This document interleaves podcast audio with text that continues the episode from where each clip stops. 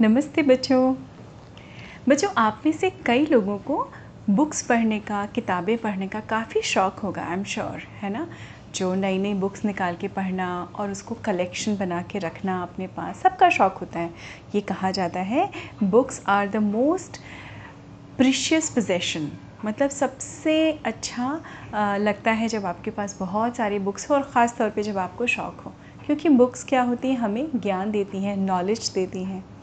तो ये कहानी आज की जो हमारी कहानी है बच्चों, वो ऐसी ही एक बुक स्टोर की कहानी है और उसमें रखी एक बहुत ही अट्रैक्टिव बुक की कहानी है।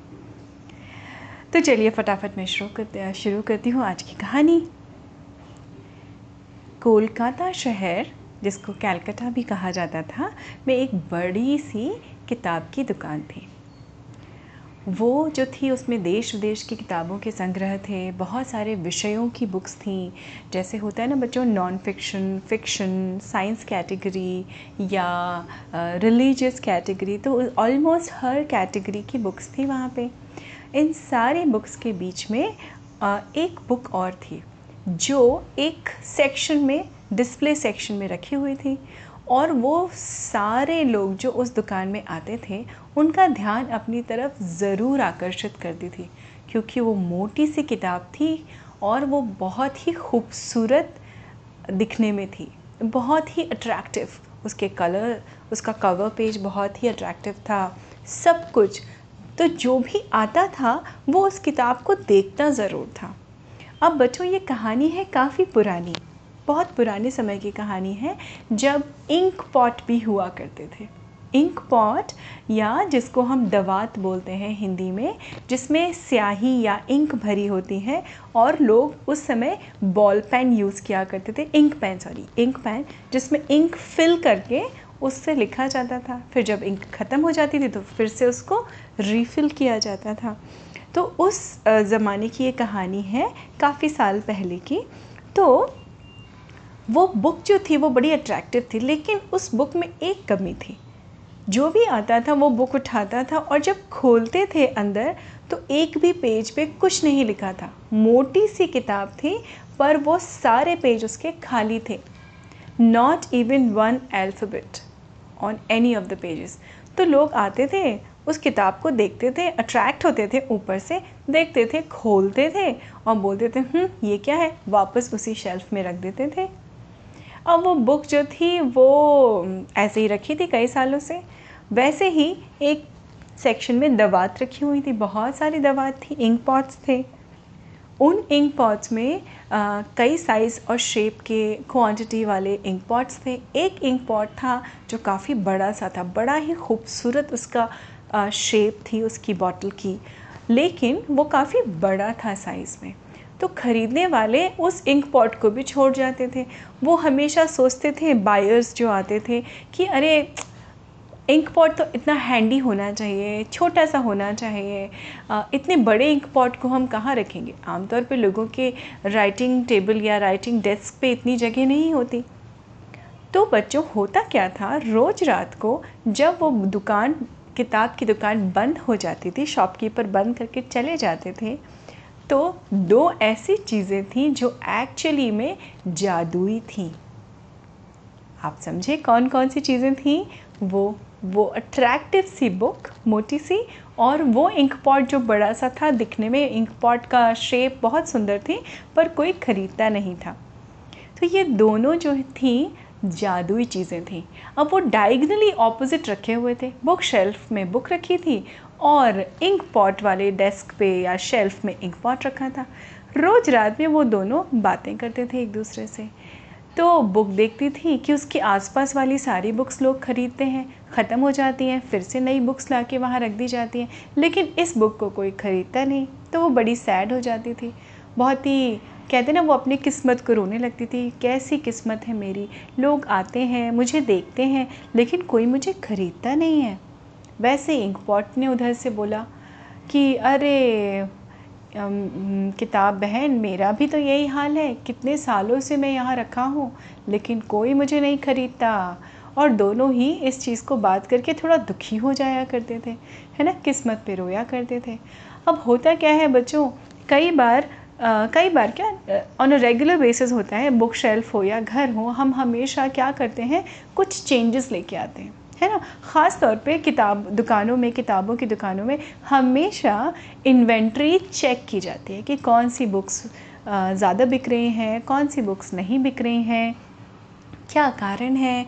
पर क्या था वो दुकान आ, में वो जो खाली बुक रखी थी वो एक बहुत बड़ा अट्रैक्शन का पॉइंट था इसलिए उस दुकानदार कभी उस बुक बुक को हटाते भी नहीं थे कि चलो कोई बात नहीं इसी बहाने लोग आते तो हैं देखते हैं कोई बात नहीं अगर ये नहीं खरीदते बुक मुझे क्या फ़र्क पड़ता दूसरी बुक्स खरीद लेते। अब क्या हुआ उन्होंने एक बार रेनोवेट किया। रेनोवेट किया तो सेक्शंस बदले, ज़रूरी किताबें यहाँ रखी। वो होती ना बेस्ट सेलर्स उनका, उन्होंने एक अलग सेक्शन बनाया। अब बचा ये इंक पॉट बड़ा सा और एक ये वाली अट्रैक्टिव सी पर खाली बुक कोरी बुक जिसके सारे पेज कोरे थे। उन्होंने कहा कि अरे, क्या करें? अच्छा ठीक है, एक काम करते हैं। इसको ना सबसे कोने वाले शेल्फ में ऊपर लगा देते हैं डिस्प्ले में। डिस्प्ले मतलब जो बाहर से लोगों को दिखाई पड़े। तो उन, उसने सोच की कि चलो इसके बहाने लोग देखेंगे तो है, वैसे भी उस किताब को कोई ख़रीदता नहीं इंक पॉट को कोई ख़रीदता नहीं है। तो इन्होंने क्या किया, उसको उस कॉर्नर वाले शेल्फ में जो एक्चुअली बाहर से विजिबल भी था, पर उस सेक्शन में रख दिया जहाँ तक कोई पहुँचता भी नहीं था। तो लोग देखते थे, देख के अंदर आते थे और नेचुरली दूसरी बुक्स ख़रीद के चले जाते थे। और ये इंक पॉट हमारा और हमारी प्यारी सी बुक हमेशा दुखी रहते थे। ऐसे ही एक दिन क्या हुआ, दुकान बंद होने का टाइम हो रहा था, रात का समय था और अचानक बहुत तेज़ आंधी आई। आंधी होती है ना बच्चों, जब तेज़ हवा चलती है। तेज़ हवा और वो हवा कभी कभी इतनी तेज़ होती है कि छोटी मोटी चीज़ें अपने साथ उड़ा के भी ले जाती हैं। आई एम श्योर आप में से कई लोगों ने या बहुत लोगों ने, सभी ने देखा होगा एक्सपीरियंस भी किया होगा। तो जब तक हवा अच्छी अच्छी चलती है तो बड़ी अच्छी लगती है। जब हवा बहुत तेज़ चलने लगती है, जिसको कहते हैं प्रचंड वेग से चलने लगती है तो फिर वो बड़ी बड़ी चीज़ें अपने साथ उड़ा के ले आती हैं। अब वो हवा उस दिन जो आंधी आई उसमें कई चीज़ें उड़ के आई और उड़ते उड़ते अचानक जैसे दुकानदार ने महसूस किया कि आंधी की धूल जो है वो आ, उसकी दुकान में भी घुस रही उसने जल्दी जल्दी जल्दी जल्दी सारी चीज़ें बंद करनी शुरू हुई और अपने हेल्पर्स को बोला कि जल्दी दुकान बंद करो इससे पहले कि आंधी पूरी धूल पूरी किताबों में और दुकानों में घुस जाए दुकान में घुस जाए जल्दी बंद करो जल्दी बंद करो। इस जल्दी जल्दी के चक्कर में उन्होंने ध्यान उन्होंने ध्यान नहीं दिया कि एक फैदर उड़ता हुआ आ गया था। फैदर होता है ना पंख। वो फंक पंख जो था वो वाइट कलर का था। और वो हवा के वेग से उड़ते उड़ते, घूमते घूमते कहाँ अटक गया? ठीक उस बुक और दबाद के बीच में। अब वो वहाँ पर अटक गया और दुकानदार ने तो फटाफट से दुकान बंद की और वो अपने घर चला गया। अब पंख थोड़ी देर बैठा रहा और बुक जो है वो धीमे से हँसी। अरे ये मेरे और तुम्हारे बीच में कौन आ गया, दवाद भैया? ये कौन आ गया? अब वो पता है बच्चों, वो किसका फ़ैदर था? वो था हंस का पंख, स्वान का फ़ैदर स्वान देखा होगा आप सबने? बड़ा ही रॉयल और अच्छा सा पक्षी होता है जो पानी में बिल्कुल शांति से बैठा रहता है। ही लुक्स वेरी प्रिटी है ना? सुंदर लगता है, एकदम सफ़ेद। अब वो पंख भी जादुई था भाई, जादू, जादुई स्वान का जादुई पंख। उसने कहा हाँ भाई मैं फंस नहीं गया हूँ। अच्छा खासा मैं उस स्वान के शरीर में था। लोग मेरी तारीफ़ करते थे। अचानक इतनी तेज़ हवा चली कि हंस भी जो है पानी में थोड़ा सा आ, हिलने लगा और उसके हिलते ही जैसे उसने उड़ने की कोशिश की और ये पंख निकल गया। मैं निकल के हवा के साथ उड़ता उड़ता यहाँ आके अटक गया हूँ और तीनों ही अपनी किस्मत को रोने लगे। थोड़े दिन और बीत गए। एक रात को पंख ने कहा कि एक बात बताओ, रोज़ रात को हम लोग बैठ के रोते हैं कि हमारी किस्मत ऐसी, हमारी किस्मत वैसी, पर क्यों ना हम तीनों मिलके अपनी किस्मत को बदलें? और ये सुनते ही बुक की की भी चमक आ गई चेहरे पे और दवात भी हिलने लगी कि आइडिया तो सही है, फिर अगले ही पल सैड हो गए, लेकिन हम करेंगे क्या? हम तो कुछ नहीं कर सकते। फैदर ने कहा क्यों? दवात भैया, अपना मुँह खोलो। मैं किस दिन काम आऊँगा? चलो, मिलके हम लोग अपनी कहानी लिखते हैं, अच्छी वाली। कि कैसे? हमें नहीं ख़रीदा गया और हमने खुद ही अपनी किस्मत बदलने का फ़ैसला किया, डिसाइड किया। और ये सुनते ही बुक तो फटाक से खुल गई। अब रात का समय था, कोई तो था नहीं इस दुकान पे, शटर डाउन था। और रोज़ रात में तब से नियम हो गया था कि वो पंख दवात में जाता था और एक कहानी लिखता था।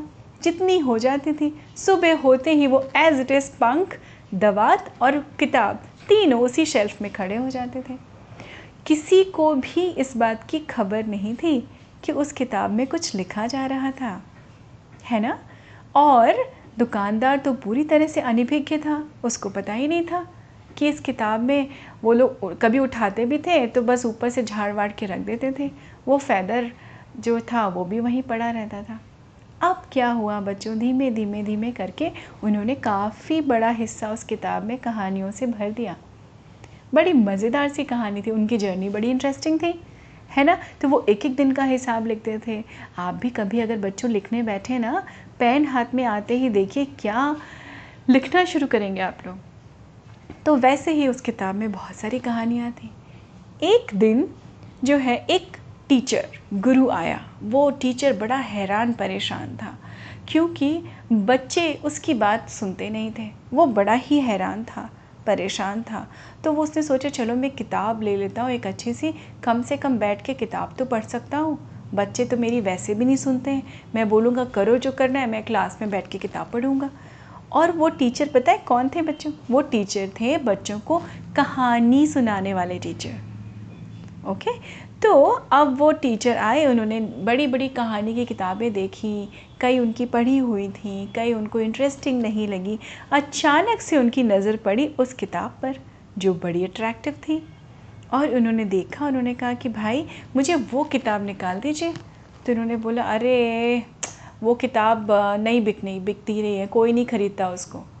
तो उन्होंने बोला कि, कहा, टीचर ने कहा, क्यों? ऐसा क्यों है? मुझे भी देखना है। उसने कहा, भाई, वो किताब देख लीजिए, आप खुद देख लीजिए, स्टूल रख लीजिए और चढ़ के निकाल लीजिए। अब उन्होंने जब किताब निकाली चढ़ के तो उनको तो मज़ा आ गया। उन्होंने कहा, अरे वाह! इसमें तो कितनी मज़ेदार कहानियाँ हैं।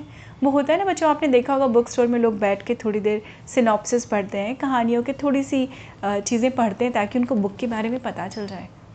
और टीचर ने देखा कि बहुत सारे पेजेस लास्ट के खाली भी थे, लेकिन बहुत सारे इनिशियल पेजेस भरे हुए थे। और दुकानदार ने तो उनकी तरफ़ ध्यान ही नहीं दिया, उनका होगा, कुछ कर रहा है। और अचानक से उनको आइडिया आया, उन्होंने कहा, ठीक है, मैं इस किताब को, इस दवात को और इस पंख, तीनों चीज़ों को ख़रीदना चाहता हूँ। तो दुकानदार हंसा उसने कहा पंख फ्री में ले जाइए, मुझे नहीं चाहिए। और ये वो दिन थे बच्चों जब एक्चुअली आपने देखा होगा, शायद कभी बहुत पुराने समय में फैदर से भी लिखा जाता था। इंक में उसका जो पीछे का हिस्सा होता है ना, ऊपर तो फैदर होते हैं, पंख होते हैं, और जहाँ पे स्टिक आती है, उससे लिखा जाता था।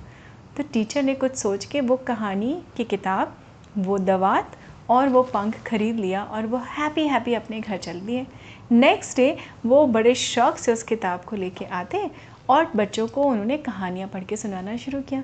एक किसकी कहानी? किताब की कहानी। एक दवात की कहानी। एक पंख की कहानी। फिर एक पंख और दवात की कहानी। फिर एक दवात और किताब की कहानी। और वो कहानी कैसी थी बच्चों? वो कहानी ऐसी इंस्पिरेशनल कहानी थी जिसमें एक किताब जिसको कोई देखता भी नहीं था उससे जर्नी शुरू हुई थी उसकी और कहाँ पहुँची थी जब उसके अंदर बहुत सारा कंटेंट आ गया था या बहुत सारी कहानियाँ भर गई थी और धीमे धीमे भरती जा रही थी। और उस कहानी में रोज़ रात में यही होता था बच्चों, जब वो टीचर सो जाते थे तो फैदर दवात और किताब मिलके फिर कहानी एक नई लिखते थे। आसपास की चीज़ों को देखते थे क्योंकि उनमें चमत्कारिक शक्तियाँ थीं, जादुई थी।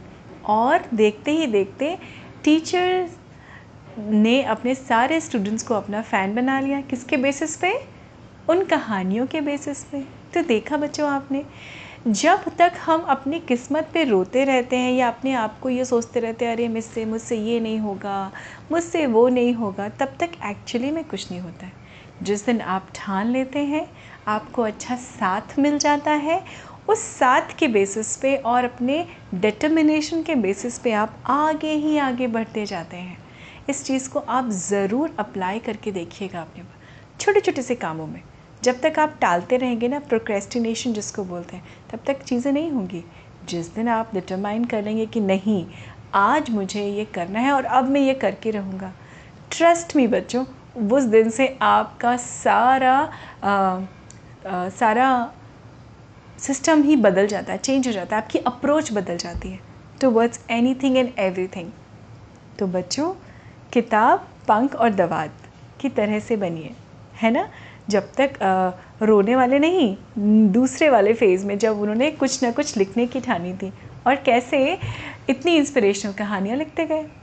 तो बच्चों ऐसा ही रहिए ऐसे ही रहिए आप लोग इंस्पायर करते रहिए लोगों को और एक दूसरे के साथ मिलके यूनिटी से इंस्पिरेशन देते रहिए एक दूसरे को और आगे बढ़ते रहिए। उम्मीद है आपको ये कहानी अच्छी लगी होगी।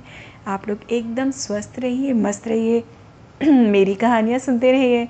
मैं मिलती हूँ फिर से आपसे अगली कहानी में। नमस्ते बच्चों।